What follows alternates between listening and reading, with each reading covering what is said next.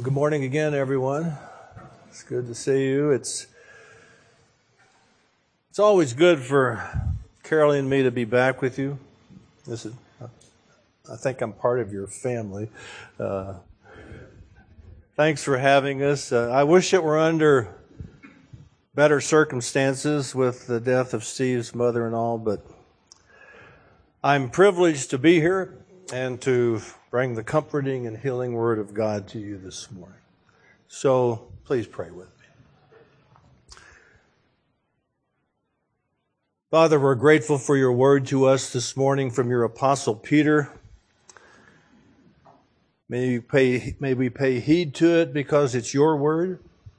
Your word is always good for us, teaches us how to be godly Christian men and women. It reproves, corrects us when we sin. Certainly, it trains us in righteousness. May we now receive your preached word, digest it, be comforted by it, and live it out in our lives to your glory and honor. In Jesus' name, amen. So our text this morning is uh, 1 Peter chapter 2. If you have your Bibles, open them there. 1 Peter chapter 2, verses 4 through 10. And we've already read portion of it this morning in the, in the service. That's good. It's going to be reinforced. This is God's words. 1 Peter chapter 2 beginning with verse 4. As you come to him, a living stone rejected by men, but in the sight of God chosen and precious, you yourselves, like living stones, are being built up as a spiritual house to be a holy priesthood, to offer to offer spiritual sacrifices acceptable to God through Jesus Christ. For it stands in Scripture Behold, I'm laying in Zion a stone, a cornerstone, chosen and precious. Whoever believes in him will not be put to shame. So the honor is for you who believe. But for those who do not believe, the stone that the builders rejected has become the cornerstone, and a stone of stumbling and a rock of offense. They stumble because they disobey the word as they were destined to do. But you are a chosen race, a royal priesthood, a holy nation, a people for his own possession, that you may proclaim the excellencies of him who called you out of darkness into his marvelous light. Once you were not a people, but now you are God's people. Once you had not received mercy, but now you have received mercy. This is God's word for us this morning. Uh, let me say a few words here at the beginning. Uh, we know from our experience that in the rush of modern life, you know, I think it's all too easy to uh, to lose sight of what's important, to lose sight of what our priorities ought to be. You know, under pressure, people get frustrated, they get agitated, they get all wobbly. Know, they tend to focus on the urgent or on what or who is beating them up at the moment. You know, we all do this at times, don't we? I know I do. I won't put any motives on you. You know, but here's the thing. The urgent, the situation that's right before us, the one confronting us, is not always the most important, is it?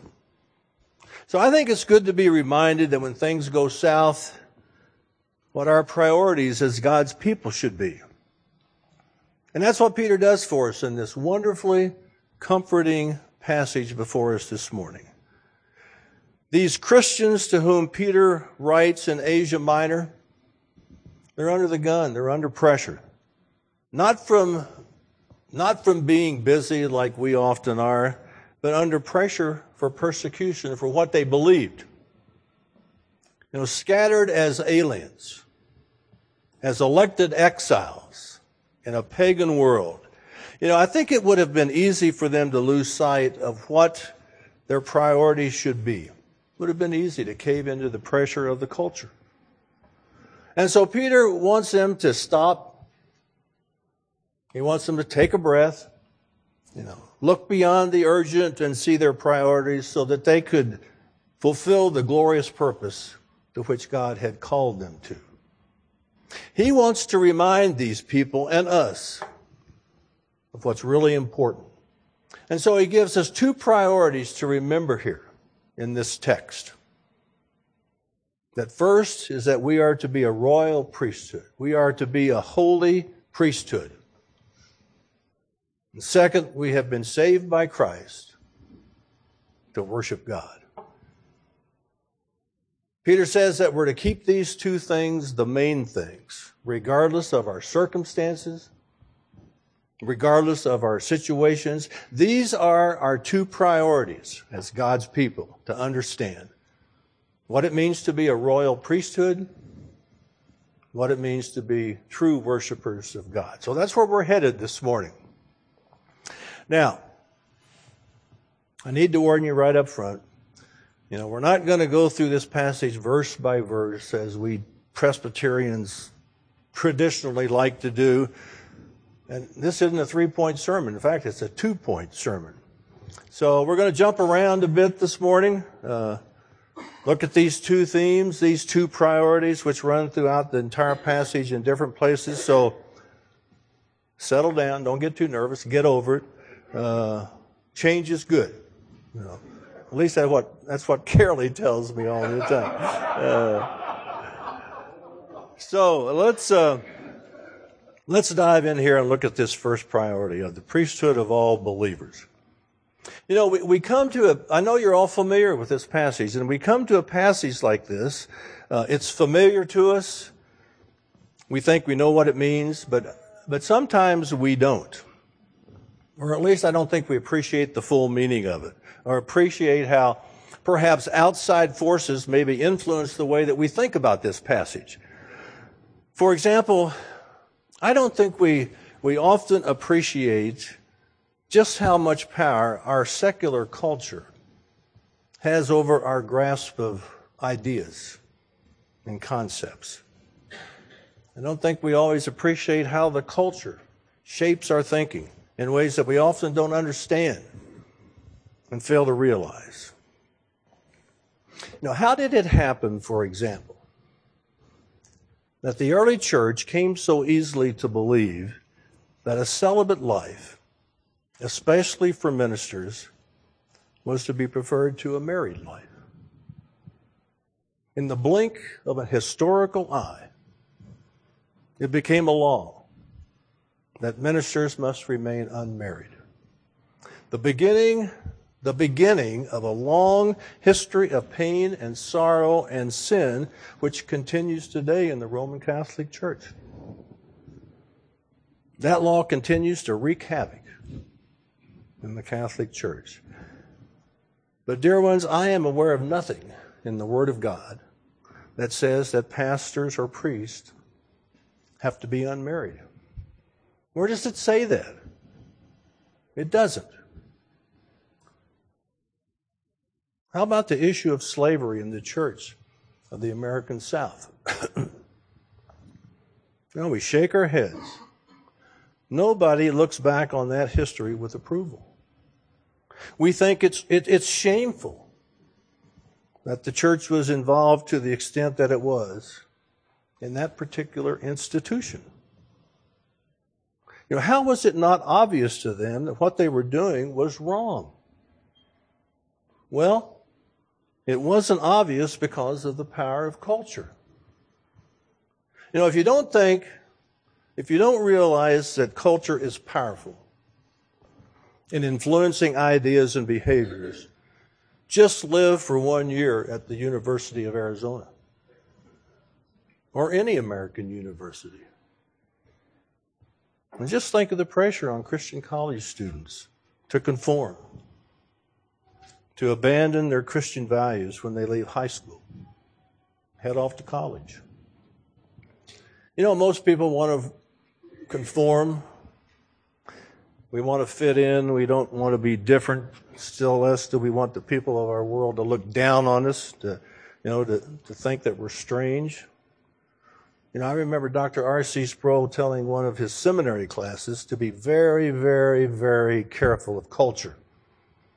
That people will do almost anything for the sake of a relationship, for the sake of being included.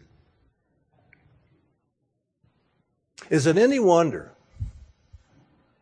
that feminism, now such a powerful force in modern American life, should have succeeded in many churches today to overturn 2,000 years of loyalty to the plain speaking of the Bible regarding the relationship between men and women in marriage, regarding the relationship between men and women in the church. Is it any wonder that modern orthodoxies regarding sexual freedom should have so quickly made their way into the church, into Christian churches? that a generation ago would never have imagined thinking what they now think. Secular culture has indeed infiltrated the church. Now, that's enough. You know, I put all this before you because we have here this morning, I think, a good example of how our modern culture makes it difficult to understand and appreciate our understanding of this important term, the priesthood of all believers. Now, why is that so? You know, first of all, this idea about a priesthood is not a new idea as some would think. You know, we read this text. Peter actually ties it back to the Old Testament. Marty read Exodus 19:6 here in particular. You know, as the basis for the truth that God's people form a royal priesthood. Now, in that passage at that time that Marty read, Israel, Israel was gathered at Mount Sinai. They were waiting for God to give them the Ten Commandments. And Marty said, the Lord told Israel that she would be for him a kingdom of priests and a holy nation. Now, by that he meant, certainly, he, he wasn't criticizing the Levitical priesthood but that he meant he provided Israel remained faithful to his covenant, they would have a holy God for their king. And in that kingdom, they would serve him in a priestly way. They too would offer sacrifices to him, sacrifices of praise, offerings of every kind. They would have an intimate relationship with him. They would have access with him to his presence. They would have a service to offer him. So, in the Old Testament, every Israelite was a priest in a general sense. You know, even as certain Israelites, you know, we know of the tribe of Levi, they were priests in a special sense. And I think today it's, it's very similar. We see that every Christian is a priest, but then every believer has always been a priest. And that doesn't take away it's not in conflict with the existence of an office in the church that has special and specific priestly functions, such as Pastor Steve Cavallero, ruling elder Marty Beal. You know, Paul writes over in Romans 15 that he was a priest because he was a preacher of the word. But if Peter was thinking of the Old Testament when he wrote about this royal priesthood to which all Christians belong, what did he mean by that? Well, the first thing Peter does here is that he relates our life to that of the Lord himself. He says Jesus is a living stone and we and we're like living stones. Look again there at chapter uh, at verses 4 through 6. As you come to him, a living stone rejected by men, but in the sight of God, chosen and precious, you yourselves, like living stones, are being built up as a spiritual house, to be a holy priesthood, to offer spiritual sacrifices acceptable to God through Jesus Christ. For it stands in Scripture Behold, I am laying in Zion a stone, a cornerstone, chosen and precious, and whoever believes in him will not be put to shame. In other words, our priesthood is directly related to His. Our priesthood draws its meaning from His. You know, what Peter means by calling Jesus Christ a stone, he explains by citing in verse 6, he cites here Isaiah 28 16. That's where the Messiah is called a stone, it's called a tested stone. It's called a precious cornerstone. Now, in that context, if you recall, Isaiah was disabusing the princes of Israel of their confidence that Jerusalem would never be conquered, that it was impregnable to conquest. And Isaiah said very clearly, no, not going to happen. The only building that will stand secure, no matter the opposition, is the house of God, of which the coming King Jesus is the cornerstone. Now, I think most of us in this room know what a cornerstone is. I'm not an expert, but it's the foundation of the foundation.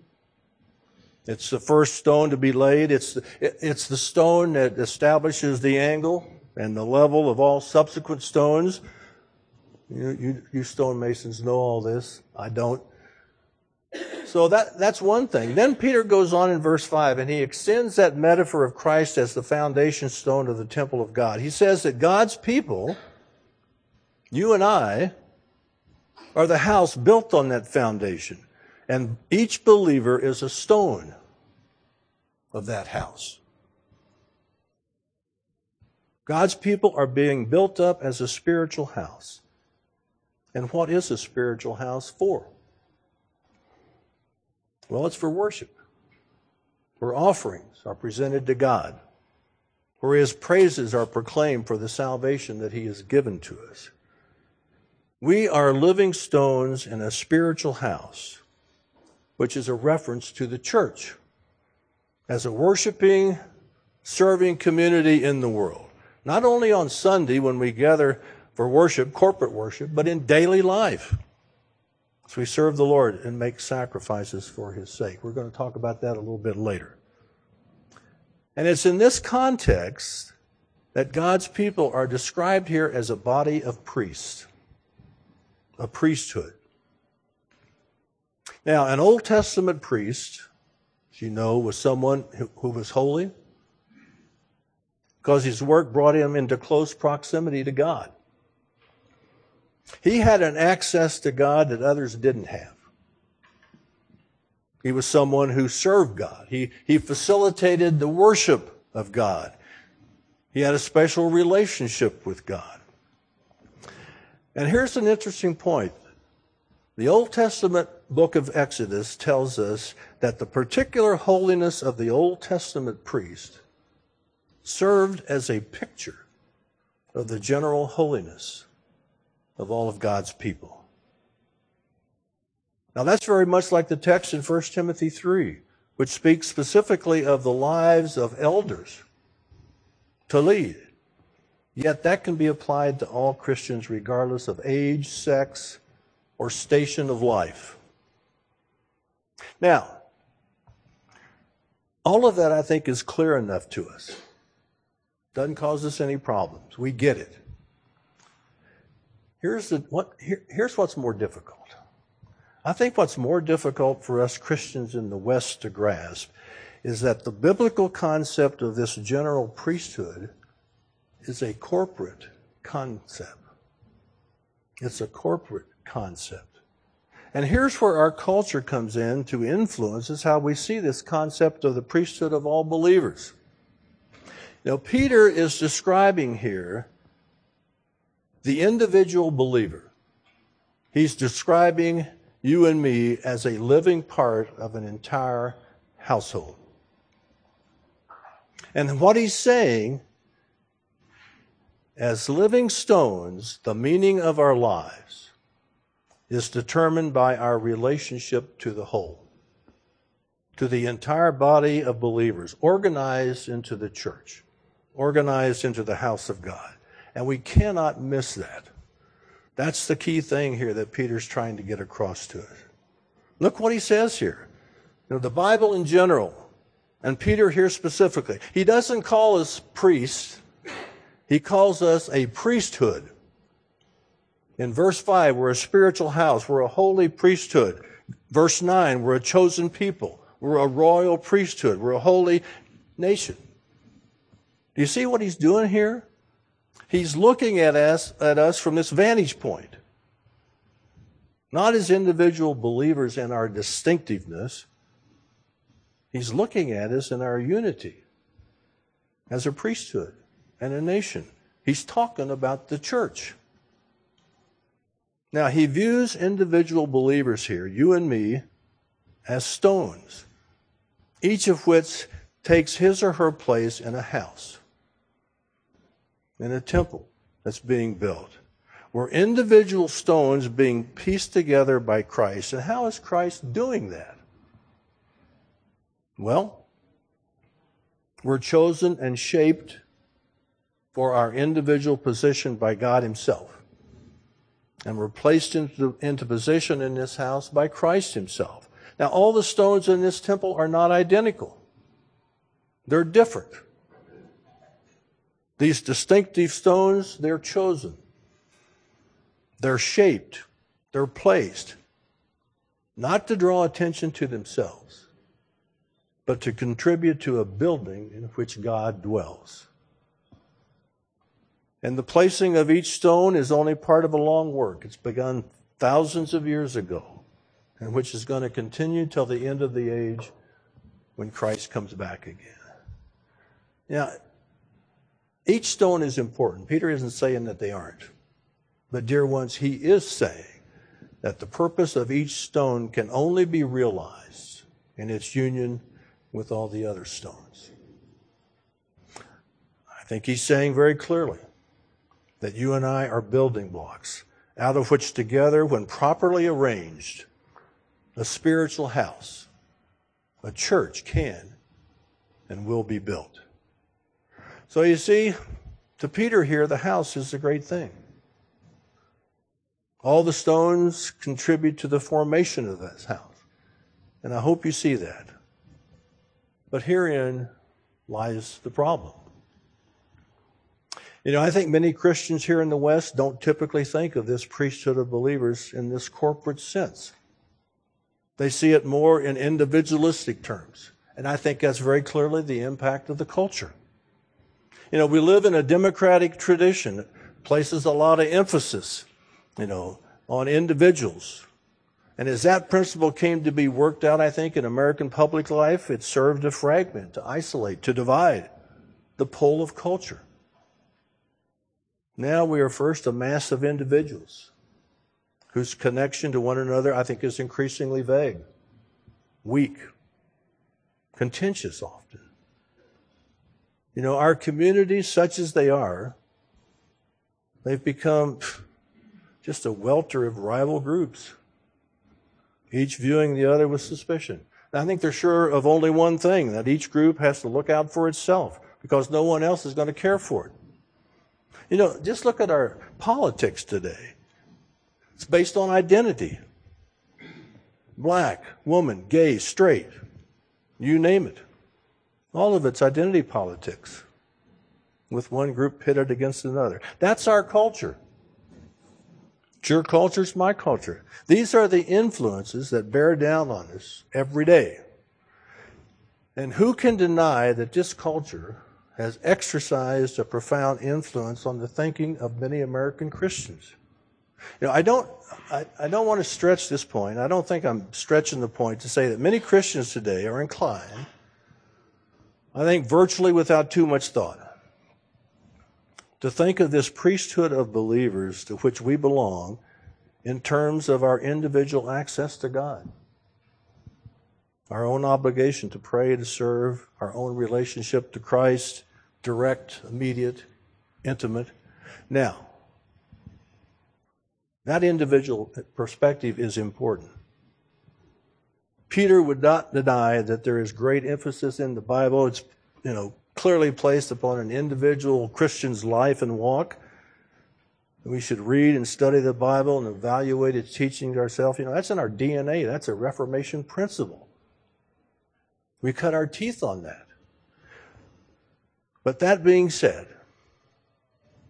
he is arguing here that there is equally a profoundly corporate character to Christian life a solidarity of the body of Christ, a conviction that the meaning of every believer's life is found in his or her being part of a community of faith, of the church. Just as it is true that Christ loved me and gave himself up for me, so it is true that Christ loved the church and gave himself up for the church. So Peter, I think, is saying here, you know, I don't want to beat a bed horse to death, but it's the church and not the individual believer who is the bride of Christ. And as I look around today, it seems that that's an understanding of life that many American Christians have trouble assimilating into their thinking. You know, it's interesting. Most converts don't hear about the church until after he's gone forward in some kind of evangelistic meeting or confessed faith at a retreat or in someone's living room. He may never be told that his Christian life, to be authentic at all, must be the life of someone who lives in the most intimate and structural fellowship with a community of believers like himself. And that his great calling as a Christian is to serve the Lord in and through that community. You see, that's precisely why church membership is so important. You know, he doesn't see the church as his home, he doesn't see the church as his mother, his place of life and work, his family, his calling, you know, his very body. And all those are ways that the Bible views the church.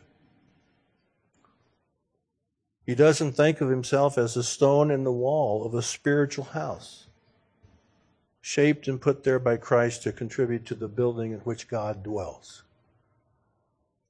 He doesn't see that there is but one institution in this world which will exist in the next. It's not the nuclear family, it's this family. It's the church of the Lord Jesus Christ. So, enough of that. All of this is to say this is one of Peter's great themes here. He sees this spiritual house, he sees the church not as a way station for travelers, not as a place offering refreshment for pilgrims, not as a domicile where individual families may reside, though in a sense it's all those things. But he sees it as a temple where the praises of God are proclaimed, where God is served, from which his name is proclaimed to the world. And you see, I think this is the importance that Peter places here on this term priesthood of all believers, as opposed to an emphasis uh, on individual priests. You know, there's other places in the Bible which talks about individuals. It, it's Peter is not denying individual roles as Christians, but it very definitely lays the stress here, stressed here on the way we work and perform the work we accomplish together in the church. May I lovingly say this to you, dear ones. Peter says here that the Lord is not as interested in you as a priest as he is in your being part of the priesthood. And as a priesthood, he looks upon the church as the great agent of his work, the great agent of his cause and of his kingdom in this world. Okay, enough said on that. That's one priority that we should have as God's people. It's our sense of place, our sense of purpose in this world, our union into a single spiritual house, Desert Springs Presbyterian Church, forming a priesthood in that house for the service of God. Well, let's go, let's quickly move on, and in the time we have left, let's look at this other central theme of this passage, which is the primacy of worship in the Christian life. You know, no one can read this passage carefully without noticing the emphasis Peter places on how God's grace to us in Christ has turned us into a worshiping community. Peter says that this is what God's salvation has made of us. Look there at verse 5. You yourselves, like living stones, are being built up as a spiritual house to be a holy priesthood. Why? Well, it's to offer spiritual sacrifices acceptable to God through Jesus Christ. Verse 9 You are a royal priesthood. Why? So that you may proclaim the excellencies of Him who called you out of darkness into His marvelous light. Now, a little grammar. In this paragraph, verses 4 through 10, you know, the, this reference to our being made a holy priesthood in order to offer worship to God, this is what the experts, here comes the grammar, it's what the experts call an inclusio. You don't have to remember that name.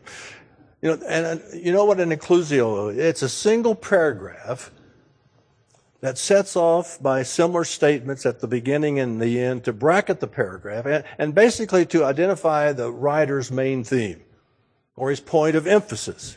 Now, clearly, verse 11 goes off in a totally different direction. Begins a new paragraph rather than ending the paragraph that started back in, in verse 4. And it's all the more the case that these verses 4 through 10 are about how those who believe in Jesus Christ are worshipers of God. So that's your grammar lesson, okay? Uh, that's, uh, that's what's called an inclusio, and you can forget all that. So, in this account of what it means to be a Christian, what's happening here? Peter says at the beginning and again at the end that God's purpose in choosing us, his purpose in redeeming us through Christ, in granting us this new birth, calling us to faith in him, is that we might worship him. That's in, in verse 4 and then near the end in verse 9. And in light of what we've just said about the priesthood of believers, his emphasis clearly falls on the corporate worship of the church. Know, Christians are viewed here as part of a community of faith. Their actions as the actions of an entire household, people, priesthood, nation. Again, I have to emphasize that corporate worship doesn't invalidate or make unnecessary individual worship. They don't conflict with one another. Actually, they serve one another. I think that he or she who worships best in church is one who has worshiped in private, vice versa. We pretty much know that what we've been saved to do, everything that we do is to glorify and praise God that we are made this kingdom of priests that we might declare the praises of the one who called us out of darkness into his marvelous light. We know that. That's not the problem. The problem is when we look within ourselves and note what we think and what we do, if you're like me and you are, we're ashamed to admit that such a holy par- purpose far too often does not dominate our thoughts or actions in any obvious way. That's the problem. We don't always do what we know. You know, these people Peter was writing to were being persecuted. Today, we're often too busy with the press of daily life to give much thought to God's glory. Some, there's a lot of reasons for that. Sometimes we're concerned about our reputation. Sometimes we're too bow, bowed down by weariness, disappointments of life, or we're so beguiled by the pleasures of life. We're so dazzled by its attractions, but God forgive us. The praise of the holy and triune God seem rather paltry in comparison. And I think you here this morning know the truth of that. It's, our, it's, it's the very nature of our sin to put ourselves before the Lord, to praise and love ourselves above Him. You know, knowing our failure is not the problem. We listen to Peter's words here in guilty silence to our own indictment. So I'm not going to spend my time convincing us of our fault. We already know that. But I do want to leave us this morning with just one thought that might help us out here. It's from a Scottish Presbyterian by the name of John Duncan. Maybe you've heard of John Duncan. John Duncan was called Rabbi. He was called Rabbi Duncan because he was a missionary to Jews in Hungary in the 19th century. And then later he was a professor of Hebrew he was always an extraordinary, perceptive theologian, master of the Christian life. Duncan was famous for his sayings. And in thinking about this passage in 1 Peter 2 4 through 10, this is what he said about it. He said, As long as I'm thinking of Christ, I am happy. As long as I'm thinking of Christ, I am happy. Now, happy used to be a good word. Not so much today. So take it the way it was used by Rabbi Duncan back then. I like that word. I use that word all the time. Now, it may sound simplistic. It's not, but it may sound simplistic. I think that saying seems to me to be about right. You know, I might not be giddy. I might not be smiling in the midst of the difficulties and troubles of my life. Steve Cavallero's probably not smiling now. But thinking about who Christ is, what he did a long time ago, and what he's doing now, and what he's going to do, thinking about that makes me happy. Thinking about that gives me peace. Thinking about that clears my mind. You know, that's what Duncan's doing here with this pithy little saying. I think he's reminding us that when God's people come face to face with Christ Himself, everything else sort of recedes into the background. Not in a bad way, but in a good way. And isn't that what Peter is also emphasizing when he emphasizes worship here? You know, in Peter's mind, when God looms before us, when Christ and redemption in heaven fill our hearts and minds, when we're moved and stirred by the wonder of all those things, everything else, I think, takes its proper place in our lives. The things that otherwise loom too large grow smaller and smaller. They take their rightful place you know, at the feet of these gigantic and eternal things the things for which we worship and give glory to God. Dear ones, we were made to worship. What is the chief end of man? You know what it is. It's to glorify God and enjoy Him forever. You know, Peter says that the worship of God, the uttering of His praise, the offering of sacrifices, Peter says here, that's nothing less than the path to the fullness of life. It's a path to happiness or joy, if you prefer that, if you prefer that word. God has told us how to be happy, to use John Duncan's saying. He's told us how to make the most of our life. He, he saved us to be happy. And the best way, the surest way to be happy is to praise the God of love himself, to worship him, to offer spiritual sacrifices acceptable to him. You know, if you could, if you would look in my Bible right now, you would see I, I've written that that little quote down in the margin right here at 1 Peter 2 4 through 10. It's a wise saying. I've written it down so that I'll remember it. As long as I'm thinking of Christ, I'm happy. It's not as though we're to forget the course of our individual walks with God, or that we're not going to care about the spiritual condition of our families, our children. Of course we will. But all of that interest will be taken up in the sense we have. The, the living joyful sense we have, the happiness we have, that God's great purpose in our lives individually and in that of our families is the part we play, the role we fulfill in the one great house, priesthood of God. I love this church, you know I do. We served God together for 12 glorious years, serving Him as a priesthood of believers, as a worshiping community of faith. And each of you sitting here is a vital piece of this house called Desert Springs Presbyterian Church, contributing to its life, to its work. And together, in, concert with other like minded churches, powerfully and beautifully proclaiming the name and the glory of the living God in Christ his Son to our benighted and dying world. Dear ones, this is the need of the hour. You know, we look around, we see the church in the West withering.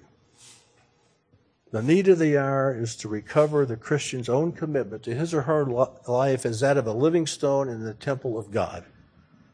To realize afresh that all of us belong to that holy priesthood. No single stone can make a temple, only many together, each fit into its place. And I earnestly pray that our God would continue this magnificent work in your midst. Let's pray. Father, thank you for this word of truth for us this morning. May we indeed see that our individual lives are best fulfilled as living stones fitted together and serving in your church. May that be increasingly true here in this body, part of your body called Desert Springs. May this dear congregation, this church built like that, be a force and power in this community and in the world for your glory and praise and worship. In Jesus' name, amen.